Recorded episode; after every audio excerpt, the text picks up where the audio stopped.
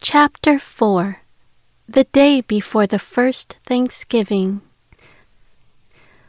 About seven months have passed leading up to the first anniversary of Rick and Carin's passing. Thanksgiving was but a day away, and the tension was building in the house on Festive Lane. Harry and Susan had discussed taking the kids away to Hawaii or Florida for the holiday to change the setting as much as possible. Still, a friend of Susan's, a therapist, advised Susan that running away from the anger and sorrow is not a very effective way of dealing with the situation's reality.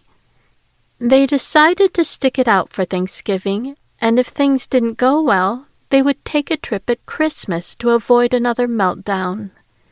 The holidays are difficult for anyone who has lost a loved one, but it is very challenging when the loss occurs so close or on a holiday, as with Rick and Carin. Susan took her last train ride from downtown Chicago to Lake Forest for a week, due to taking a few extra days off to recharge. Despite her troubles juggling the kids' demands with her job demands, her bosses extended her an offer as partner, and she now works for Milner, Polk, James, and Hill as an executive vice president. She couldn't resist the offer of partner. She had worked most of her life trying to attain this position, and she couldn't say no just because of suddenly having three kids. As the train pulled up to the station, Harry stood by Susan's car. What are you doing here? Is everything okay? She asked. Yes and no. Let's sit in my warm car and I'll explain, Harry replied. Susan walked around and got into Harry's car. So, what did Caitlin do now? Or did Victor have a relapse and slap a teacher? Is Rose okay? Did Max run away again? What the hell happened, Harry? She asked. Will you settle down? This is why I met you at the station. I didn't want to have this discussion at home where the kids might hear, said Harry. Hear what? asked Susan. I got a call from an attorney today representing Rick's parents, Patrick and Megan McCann. It appears that they, the kids' grandparents, are serious about having this custody battle. They filed a lawsuit, and the initial hearing date is set for the week before Christmas. Oh, crap. I can't believe they are pursuing this. They know Rick and Carin wanted us to be the kids' guardians. It's in their will, Susan said in disbelief. According to their attorney, they were notified by DCS that Victor had a few altercations when we first moved here and Caitlin was taken to a therapist. They claim that we cannot properly raise the kids due to our professions and time requirements. They feel that they can do a better job of it in San Francisco, Harry stated. Susan just sat there silent. Harry asked, So, what do you want to do about this? What do you mean, what do I want to do? I mean, I'm not even related to these kids. Don't get me wrong. I like them very much, but I would be lying if I said I wouldn't mind getting my old life back said Harry. You like them very much? Don't you mean love them very much? They are our kids, aren't they? she asked. Are they?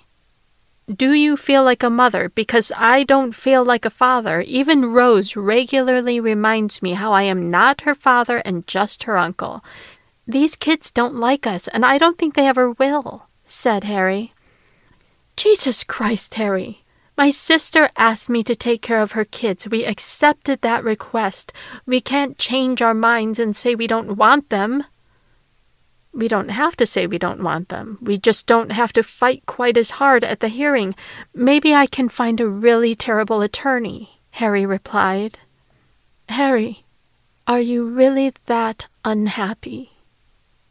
Susan, are you really as happy as you used to be? Silence fell over the car as Harry and Susan looked out the respective side windows and just stared. Susan grabbed her purse, opened it, and took out a pack of cigarettes. When did you start smoking again? asked Harry. In about thirty seconds, Susan replied. Oh, no, you don't. Not in my car, said Harry as he grabbed the cigarette pack from Susan's hand. Oh, so it's okay for me to kill myself with the nicotine just as long as I don't do it in your car, stated Susan. Well, of course not. I don't want you smoking at the house either, Harry said as he smiled. You're an asshole, you know, said Susan. Yes, but I'm your asshole, and you are stuck with me. The question here is that the kids are not your kids, and you are not stuck with them. You do have a choice. You realize that, right? asked Harry. Yes, I suppose you're right. These last nine months have been so difficult. I'm at the end of my rope on most days. Caitlin is trying to give me a stroke. She purposely goes out of her way to piss me off, and her therapy sessions are a waste of time and money, if you ask me. Rose is great with me, but as you said, she feels it necessary to point out every chance she gets that we are not her mom and dad, and Victor although far from perfect, is being the easiest to get along with. Maybe it's because he's older. Maybe it's because he's getting laid, replied Harry. Harry, said Susan. What? Have you seen his girlfriend Lindsay? She's really hot, smoking hot, burning up hot, hotter than a. All right, already. I get it. She's very attractive, sighed Susan. She's hot, like really. Okay, enough. Harry, I'm serious said Susan. Settle down. So Caitlin and the little redhead Rose, you are not my parents, McCann are the problem, right? asked Harry. Problem is a bit strong of a word. How about they are a challenge? Susan quipped and continued. Aren't all kids a challenge at one time or other? Or maybe even all the time? Oh, wow. Are we actually judging these kids to see if they're worthy of staying with us? The great Harry and Susan Hill? Asked Harry. You're right. How could we be doing this to those poor kids? How could you even suggest such a thing? Susan scorned. Me! Me!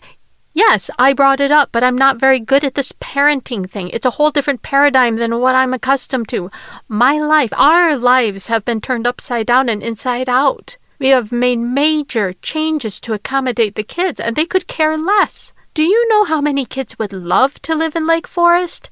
Asked Harry. Do you know how many kids would be delighted helping their dad clean up a bar at 3 a.m. and live in a small house on the northwest side if only their dad were still alive? Oh, come on, Susan. Please don't play the death card with me. I didn't kill Rick and Carin. Don't even put that on me. I'm not putting it on you, but you aren't sympathetic to their predicament. Can't you have a little compassion, a little understanding? asked Susan. Harry stared out of the side window of the car and pondered her questions. He sighed and turned towards her. Susan, I love you with all my heart. I want to spend the rest of my life with you, before we got married, I asked you about having children, and you said, without hesitation or exception, that you did not want to be a mother because you felt you were too selfish to care that much for anyone else. I am an adult and can handle your self centeredness because, fortunately, I am just as selfish as you are.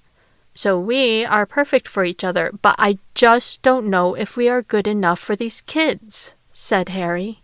So, does that mean we throw these kids to the curb instead of doing what my sister asked of me? asked Susan. We are not kicking them to the curb. We are letting them live with Grandma and Grandpa. They will be taken care of just fine. That is, until they give both of those old farts massive coronaries, and then they'll end up right back here with us, said Harry. So, our defense in court will be that we should just keep the kids because they will kill the grand folks and come back to us anyway. So, why not just cut to the chase? asked Susan. Harry laughed and replied, I suppose you're right. This is not the kids' problem. It is our problem, or more specifically, my problem. No, it's my problem too. I need to learn to think more about the kids than myself, replied Susan. And might you also think a little more about me? asked Harry. Not a chance in hell, brother. You accepted me, knowing damn well what you were getting yourself into. The kids had no choice in the matter. You can just deal with my wrath as you have for the last twelve years, Susan said. So, to clarify, we will fight to keep three kids we don't know how to take care of, even if it destroys our marriage and at whatever cost, even if it bankrupts us. Is that an accurate summarization or do I exaggerate? asked Harry. You have it exactly correct. Hang in there, Harry. Something tells me that we're in the calm before the storm.